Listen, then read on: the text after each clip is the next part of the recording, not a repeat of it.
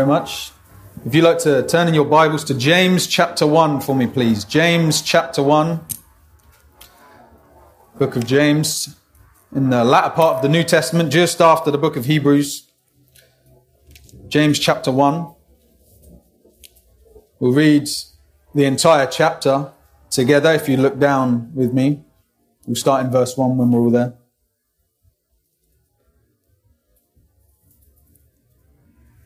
James chapter 1, starting verse 1, it says, James, a servant of God and of the Lord Jesus Christ, to the twelve tribes which are scattered abroad, greeting.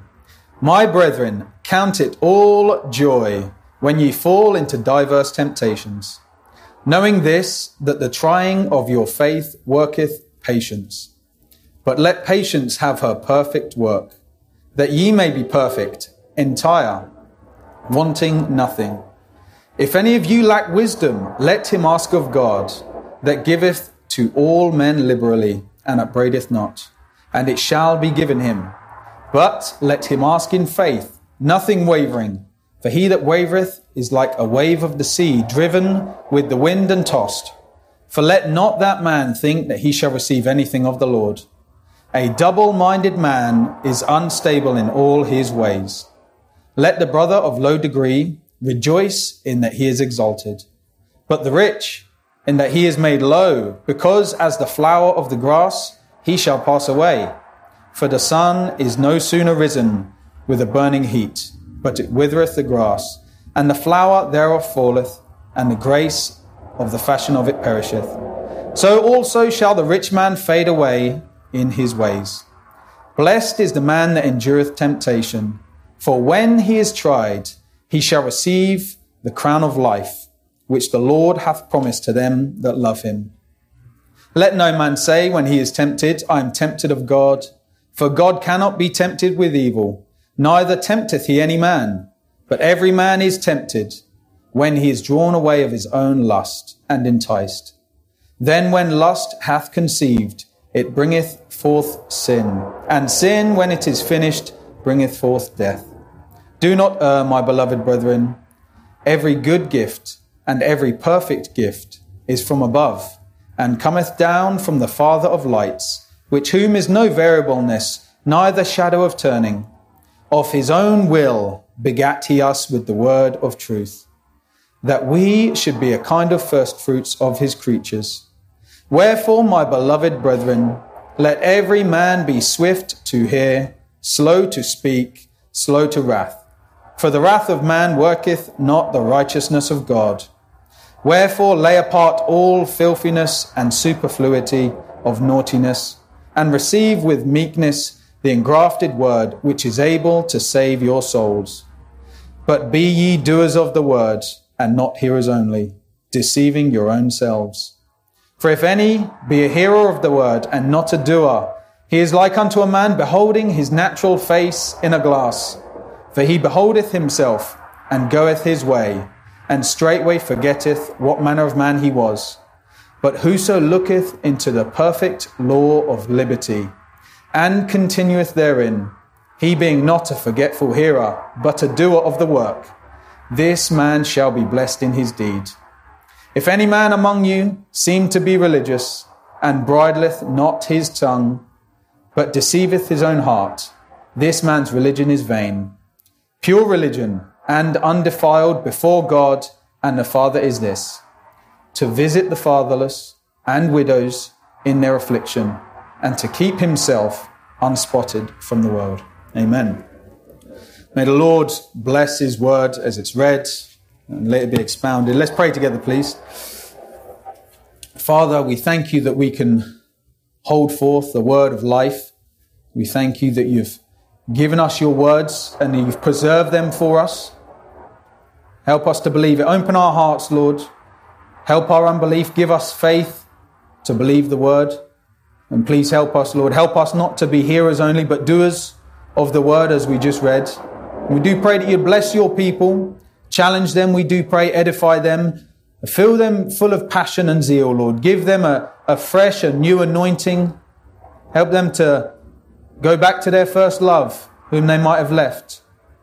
Perhaps, Lord, they have forsaken it. Perhaps they've drifted and grown cold, Lord. We do pray that you'd stir them up, we do pray. Help me to expound this as you'd see fit, Lord. May your will be done as we read this in Jesus' name. Amen. Okay, thank you. I do consider this not only just a pleasure, but a gift that I can fill in here this evening. And the respect I have for the men that have stood where I've stood is great.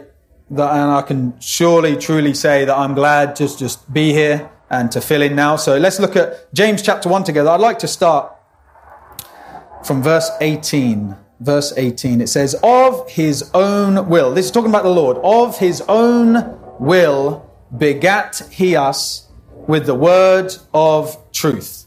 Of his own will, the will of God that we'd be begotten by the word of truth. That means it's God's will that we should be saved and born again. His own will, that's how we're begotten. And I think this is a biblical doctrine. If if you're making notes, if you've maybe got a wide margin Bible like me, you're making notes, or maybe you're cross-referencing, or you've got a Bible app. In 1 Peter 1, 23, this is just a couple of pages to the right, it says, being born again. That's what it means, being, being begotten. We're born again, not of corruptible seed, but of incorruptible, by the word of God which liveth and abideth forever.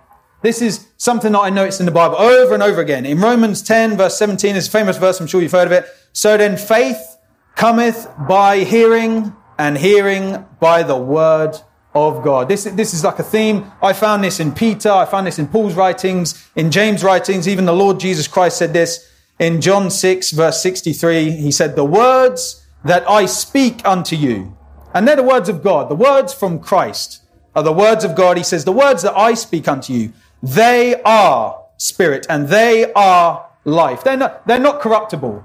It doesn't mean they go and then they fall eventually. It doesn't mean they go and then they rot.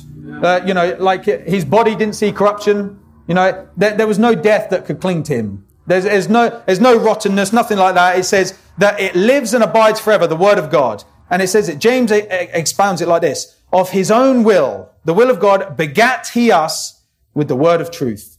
It's that this isn't man's words, how we've been saved and born again. And then Paul later, uh, David actually says, Thy word hath quickened me. Thy word has brought me to life. And when we approach the word of God, when we approach this word, we should approach it with reverence and think this was to the saving of our souls, as he later expounds. He says in verse 21, Wherefore lay apart all filthiness and superfluity of naughtiness and receive with meekness the engrafted word, which is able to save your souls. The word of God is able to save souls.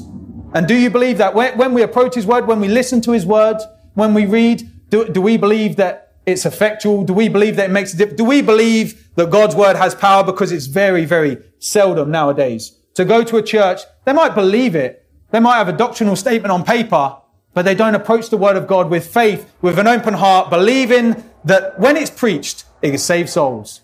The, the word of God is quick and powerful. Paul said that I am not ashamed of the gospel of Christ. Why? Because it is the power of God unto salvation, to the saving of souls. It's the power of God, not, not words that I could speak to you now. I believe that this is the power of God. And he continues on. Uh, David said, Thy word hath quickened me. I'd like to just share a few things. D.L. Moody, I read this the other day. Someone gave me a book that D.L. Moody wrote. It's called um, Weighed and Wanting in the book. And he said, the Bible is God's own words. Amen. We'd agree to that. And that is as truly his message today as when delivered. This is just as relevant as if God spoke it today. Just as relevant yeah. as when he spoke to the Israelites on Mount Sinai. When, when this is read and this is spoken, just as relevant today. You want to know what God said? This is what he said. Is, Peter said, you know, the scriptures is not of any private interpretation. Is that we, we have a more sure word of prophecy, the word of God. Peter heard the words of the Father. He heard him, but he said, we have a more sure word of prophecy. So when we approach this, we should believe it as if it's the very, very words of God because it is. And then Charles Spurgeon said this, I look at any Spurgeon quote that I hear through this quote here. I sum up Charles Spurgeon's quotes through this quote. Not that I like to quote him a lot. I believe he wouldn't have liked to be quoted as much as he has been. He said this, I would rather speak five words out of this book. I'd rather just speak five words out of this book than 50,000 words of the philosophers or theologians of the day. People that might sound wise, people that might seem to know a lot, worldly wisdom as it were. He said, I'd rather speak five words out of the Bible than 50,000 words of the philosophers. If we want revivals, we must revive our reverence for the Word of God. And I'm sure we've all prayed for revival. We've prayed that God's people would look to Christ, be right before God today, and it would see souls saved. But he said, if we want revivals, we must revive our reverence for the Word of God. If we want conversions, we must put more of God's Word into our sermons, not more of man's wisdom. We, this is the answer. We, we have more than enough Bibles to evangelize the world. More than enough. More than. But do we believe that this is the power of God? Do we believe that this is able to convert sinners? Do we believe that this is spirit and life as it's spoken? If you go to 1 Thessalonians for me, 1 Thessalonians chapter 2, just share a scripture with you. 1 Thessalonians 2, Paul expounded something in verse 13. He said this, for this cause, when you're there, sorry, 1 Thessalonians chapter 2, verse 13, he's speaking to the Thessalonians. He said, For this cause also thank we God without ceasing, because when ye received the word of God, which ye heard of us, ye received it not as the word of men, but as it is in truth, the word of God which effectually worketh also in you that believe. So Paul was thankful to God. He said, we can't help but keep being thankful. Why? Because you received the word of God from us. He said this, you received it not as the word of men. He said they didn't believe it just because Paul spoke it or Silas or Mark. He said you received it, but as it is in truth. Believers ought to receive this as it is in truth. And we'll continue on, which effectually worketh also in you that believe. Paul said, that the word of God effectually works in you that believe. You call yourself a Christian, that you're a believer, the word of God will effectually work in you. You know what that means? When the word of God is preached or read or heard, it causes effect. It causes change. Yeah. It causes change that man's words could not do. Do we see the scriptures like that? Do we see the Bible like that? Many times I've gone into a meeting and my heart's been cold and I've not expected anything. And my heart was elsewhere. And I'd be naive to think that I could come to a meeting and everyone's heart would be ready, hungry to receive the word of God. If you go back to James chapter 1 for me, please. Starting off verse 18, of his own will begat he us with the word of truth, that we should be a kind of first fruits of his creatures. Verse 19 says, wherefore, so that's the context. The reason why he's going to mention what he's mentioned now, so we got the context before. Wherefore, because of this, my beloved brethren. Now, I found that whenever I read the book of James, he says that over and over again, brethren, brethren. 15 times we see the word brethren mentioned in James. He's speaking to believers. And then here he mentions again, beloved brethren. Now, these people who James is speaking to, these believers scattered abroad, James considers them close to his heart, that they're beloved to him, but not only just to James, but to the Father. You know, you today are beloved of the Father beloved of God. That means you're, you're tender and close to the heart of God. Not just, oh yes, God loves me. No, no, no. You're beloved of God. You today, you're beloved of God. That's who he's speaking to. Let every man be swift to hear, slow to speak, slow to wrath. I remember when I first got converted, my son was only one years old still. I remember when he was about two years old, he, he's speaking a lot, and I taught him this. And it, he, he could always quote it. He had a very high voice at the time. He could always quote this. Whenever I read this, it always reminds me of that. But the context of it here, of course, practically, we should be swift to hear, be quick to be people that hear, be quick to listen, not just be brash and speak out, be quick to hear, slow to speak, slow to wrath. But I believe the context here is about the word of God. It says this, be swift to hear. Brethren, be swift to hear. That means ready to listen, ready to listen to the scriptures, ready to listen, slow to speak, slow to wrath. What are you like when you hear the word of God? What's your reaction? Are you ready to hear? Uh, James said about receiving the word. Are you ready to receive the word of God? Or maybe you're just, oh, I've kind of heard this. Oh, James chapter one, I've kind of summarized that up. Can't really, you know, I've kind of worked that out. Maybe are you swift to speak, perhaps? Swift to wrath, or are you slow to wrath? To react? To maybe think, oh, James, what he's saying there. And by the way, whenever I read James, or the majority of scripture, it pricks me to the heart. And believe me, like the carnal man does not like that. How do you react when the word of God is preached, when it's expounded to you, shared to you? Perhaps a brother or a sister would bring a word to you. How do you react? Are you swift to hear? If you'll go to uh, the book of Acts for me, please. This is a famous scripture. Acts 17. Some of you, that might have come to mind for you. Acts chapter 17. James said about in verse 21 Receive with meekness the engrafted word which is able to save your souls. Receive with meekness. That means do it with humility. Do it. You might know the word of God. You might be skillful in the word of righteousness, but still receive the word of God with meekness. And another scripture that would go like with that. Acts 17 verse 10. And the brethren immediately sent away Paul and Silas by night unto Berea, who coming thither went into the synagogue of the Jews. These were more noble than those in Thessalonica. Remember I quoted that Paul wrote to the Thessalonians that they, they received it not as the word of men, but they received it as the word of God. But these Bereans, they were more noble than them in Thessalonica in that they received the word. They received it with all readiness of mind.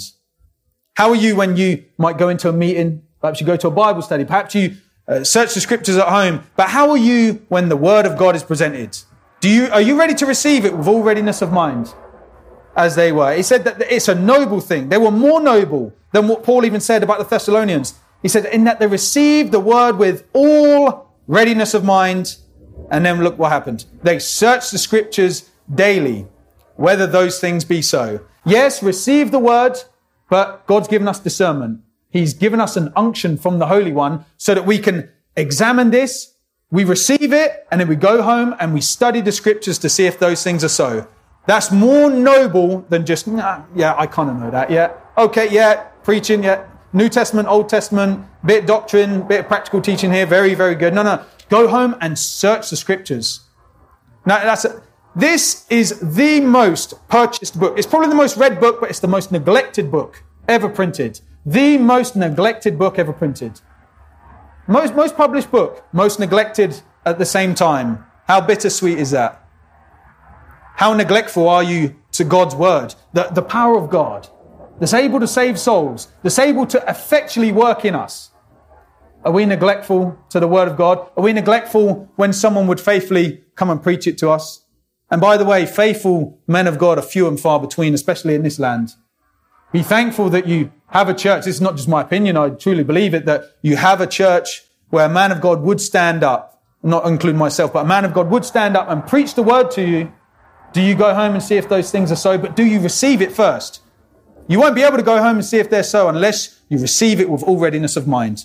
Yes. And going back to James chapter 1, he says in verse 21 Wherefore lay apart all filthiness and superfluity of naughtiness, and receive with meekness the engrafted word which is able to save your souls. Now, to be engrafted, what they do, um, I'm not a botanist, but uh, Paul mentions this in uh, one of his epistles in the book of Romans, is that sometimes they take a branch, engraft it into another tree. Okay? So it's described as the engrafted word.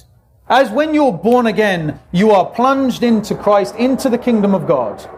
And the engrafted word, but what is it like practically as a believer? As a believer now, does it come in? Is it engrafted? Does it meet your soul? And does it bring healing? Does it bring growth? That's how it should be. The engrafted word of God. It says this, carries on verse 22. But be ye doers of the word and not hearers only, deceiving your own selves. Now, I truly believe all my heart there is a lot of deception in the world today. A lot of deception. I, I believe it's more manifest now than it ever has been. But it's, it's a crying shame when we as believers would deceive our own selves without the devil playing his part and the world coming in to deceive us as a church. We can deceive our own selves. And it's a crying shame if we do that. If we're not doers of the word. Maybe, maybe we do here. Maybe we do here, but we don't go out and do. Verse 23. For if any be a hearer of the word and not a doer. This, this is what you're likened to and me. He is like unto a man beholding his natural face in a glass. So he's talking when you go and look in a reflection. This is what you're like. You look at your reflection, no matter how long you could be there for an hour looking at it. And it says this, he beholdeth himself and goeth his way. Look what happens. Straightway forgetteth what manner of man he was. There was no point him looking at his reflection. The moment he turns around, he forgets what he was looking at. That can be us when we hear the word of God and we don't do it. There would have been no point you hearing. You might think, yeah, I'm kind of playing the role. I'm going through the motions. I read my Bible daily. I, I go to church, but my heart is very far away. And most of the time it's not wrong with the word of God. It's not at fault. Many times the preaching is not at fault. Most of the time it's a heart problem. Did not the Lord Jesus Christ, he went and preached, but their hearts were too hard to receive it? For he beholdeth himself and goeth his way, and straightway forgetteth what manner of man he was. But whoso looketh into the perfect law of liberty and continueth therein. When you look into this, when you see this reflection, continue. No matter how painful it is, I know we have to lay things aside, as, as he did say. Wherefore, lay apart all filthiness and superfluity of naughtiness. Lay that apart. Lay it aside. In the book of Hebrews, it says, let us lay aside that sin that doth so easily beset us. In, in comparison to running the race. Now, I used to be a long distance runner. You, I know I might not look like an athlete now, but I still, you know, run circles around all the teenagers on a Friday night. But I used to be a long distance runner. And believe me, like you don't, you, what you do not need is extra weight. Okay. When, you've been running four mile, it seems like, you know, you hit the wall, like the elephant lands on your back after a while. If you've ever heard that term, you hit the wall and it just feels like you can't push on anymore. Press on even more. Lay aside something that's clawing to you, that's clinging to you. He says this, lay aside or lay apart all filthiness and superfluity of naughtiness and receive with meekness the engrafted word. So whatever is clinging to us right now needs to be cut off. Lay it aside. Lay it aside. Perhaps that's the reason why you're not receiving the word of God. Perhaps something like that is stunting growth in your heart as a believer. Go to verse 25. But whoso looketh into the perfect law of liberty. I believe that this is perfect. Perfect. The law of the Lord is perfect, converting the soul. He being not a forgetful hearer, but a doer of his work, this man shall be blessed in his deed. Blessed of God. Verse 26. If any man among you seem to be religious and bridleth not his tongue. He deceiveth his own heart. There's that terminology again. You know what you do? You deceive your own heart. If I think I'm, I'm a religious man, you know, I'm a spiritual man, as it were. I, I, I go and do this. I practice this. I, I, I dwell here. I do this. I read the Bible. If I think I'm a religious man and I do not bridle my tongue, I deceive my own heart. And it says this, this man's religion is vain. Your belief, your walk, your practice is vain if you cannot bridle your tongue. You know why? Again, it might not be your tongue, it's a heart problem. Because out of the abundance of the heart, the mouth speaks. Maybe it's a heart problem because you can't receive the word of God. Maybe you have a heart problem because you can't bridle your tongue. And no natural man can bridle their tongue. When I was a younger man, I used to be known, even a teenager, even a boy, I used to be known for speaking too much, speaking things I ought not to. I used to be known as being mouthy and I couldn't bridle my tongue. If any among you seem to be religious, do you seem to be religious? And you can't bridle your tongue, that doesn't mean you're just completely quiet. I, I don't make a peep. I don't say a word. No, no. Bridle, a bridle is a piece that you put in a horse's mouth so that you can control it. A bridle is useful. It doesn't mean there's no control over the horse. It doesn't mean you don't speak. It means your speech is controlled. It means the words that you speak, you think about it and it should be heartfelt. It shouldn't just be dribble, empty words, vanity. James would go on to even to uh, bring nearly a whole chapter in chapter three about the tongue, about just vain jangling. Is that what we do to each other? When we, when we can have the most edifying, sharpest, most profitable speech known in the world as believers, when we look into this and God just gives us such wisdom that we'd be able to sharpen each other, that we'd be able to bless one another, but we just come out of pure vanity because we can't bridle our tongues, because our heart has been deceiving ourselves. This man's religion is vain. God looks at our religion, God looks at us, our walk, as vain, as empty. It's unprofitable. Just like we go and look in that reflection, we may as well have not done it. Like I said, you could do it for an hour, two hours. That next moment, we forget what happened. We forget what we was beholding. Look at the end verse. It says, pure religion, pure religion and undefiled before God and the Father is this to visit the fatherless and widows in their affliction and to keep himself unspotted from the world. Now, pure religion, what is that? He defines it for us. He says that you'd visit the fatherless and widows in their affliction. When I first became a believer, I thought, well, yeah, of course you should do that. I always used to think, why, why did elders and, and shepherds, they'd go and visit people all the time, they'd do this and that, because we're commanded to, because in the Old Testament, we're told not to afflict them that are weak, them that are vulnerable, like the fatherless, the widows. We could look at this and think, okay, uh, pure religion, undefiled, visit the fatherless and widows in their affliction. Well, how about good? We sorted out the widows, no longer afflicted. We sorted out the fatherless. No, no, no, no, no, no, no. It's not just that. It's not just build an orphanage, visit the widows, and our religion's pure. No. It says this to keep himself unspotted from the world, because you can find that in the world. You can find such practices in the world, even though it was common practice for believers for millennia to do such things, to build orphanages, to look after children, to teach them. I like the work that Lester Roloff used to do. He was a minister, a traveling minister uh, from Texas in the United States. He died in a plane crash and he was clutching onto a Bible when they found his body. Lester Roloff. Great preacher. I love this preaching. And uh, you might have heard of the Roloff course, a song that um, many people sing.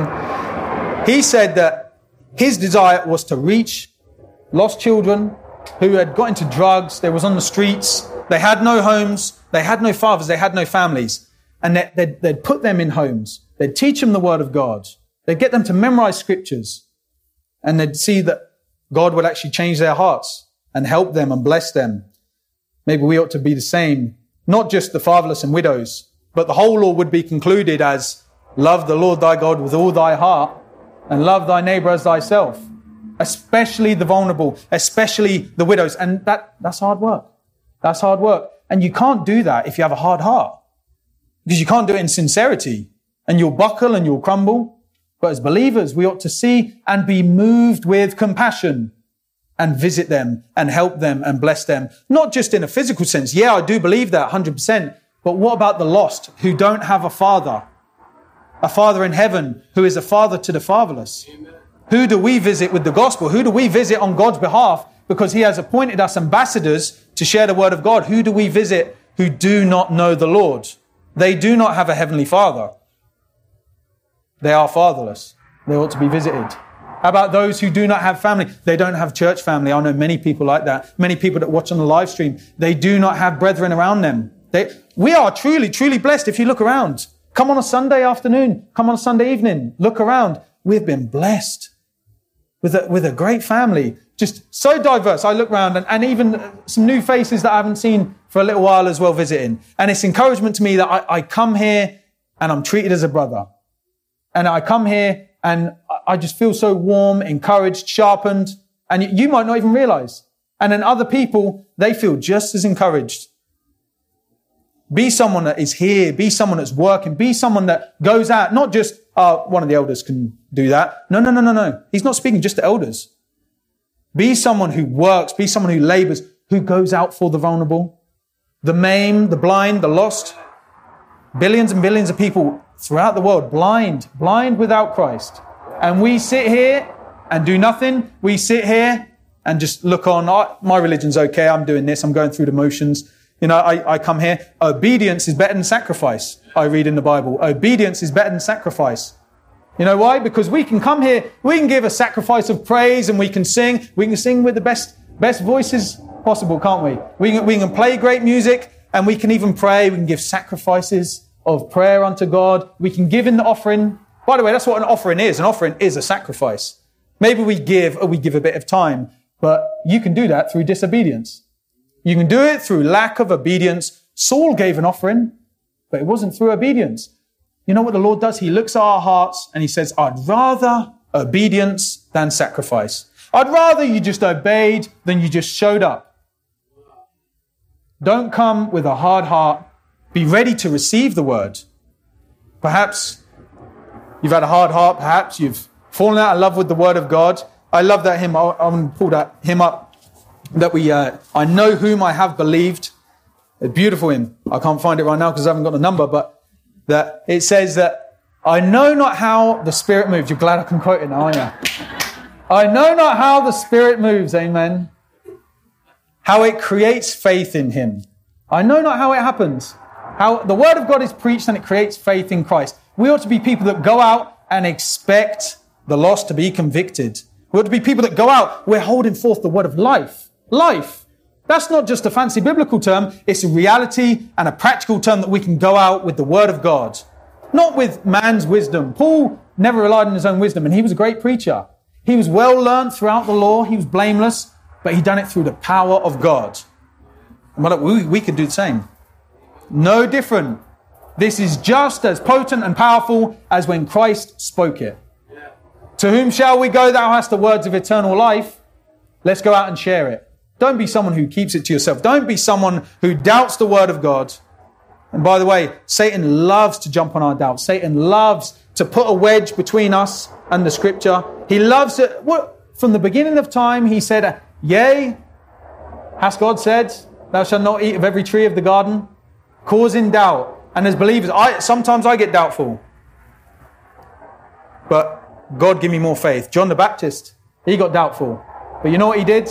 He said, Go see if it's him or do we look for another? John the Baptist is in prison. He's about to have his head cut off. And he sends his disciples to Christ. You know what Christ does? He quotes the word of God. They take the word of God back to John the Baptist and he's full of boldness again. He's ready to go. Be full of boldness when you hear the word of God. Receive it. Yeah. Receive it with meekness. Receive it with all readiness of mind. And then you'll be able to go out with a challenged, chastened, sharpened heart and you'll be able to share it. Yeah. Don't be people that just, we look at this, we read it just with an intellectual mind, we gather and store up knowledge. No, no, no, no, no, no. Let's, I'd rather have a heart knowledge and be simple concerning the Word of God than knowing all the philosophers and theologians.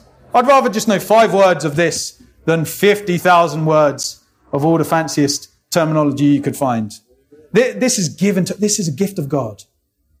The bloodshed, the sacrifice, the lives given, the hours upon hours of studying by men who feared God Word after word. They believed that God preserved it, and they believed that if I can just get it to the next generation, if I can get it to the plowboy, then God bless it. And we hold it in our hand, and we care not much for it. We ought to care more. We ought to be moved when we hear it. The Word of God, it effectually works in us. That means it causes effect. If you let it. Don't have a hard heart. Satan loves to come in, snatch that seed away. He loves to blind the eyes of the lost. It's worse when we deceive our own selves, Christians. It's worse when we deceive our own selves. And sometimes we'll hear it, but we won't go out and we won't obey. We ought to be obedient people, especially in these last days. We can shine brighter than ever before. Thank you for having me come and speak. I do pray that's been a blessing to you. If you want to speak to me after, I mean, I, I did ask that I could preach for like five hours, but he said, no, cap it, they'll walk out. But do please receive the word, receive it with all readiness of mind. Let's pray together. Father, we thank you for the word of God. We thank you for the word of life. We do give you thanks and praise that it was of your will that you begat us with the word of truth. We thank you that we've been quickened. We thank you that we, we haven't been born again of corruptible seed, but of incorruptible by this word of God that lives and abides forever. Help us not to be quiet about it. Help us not to be fearful. May we not be ashamed. Please soften our hearts, we do pray. Help us, challenge us. Help us not to walk out here and be a forgetful hearer. Help us to be doers of the word, we do pray. In Jesus' name.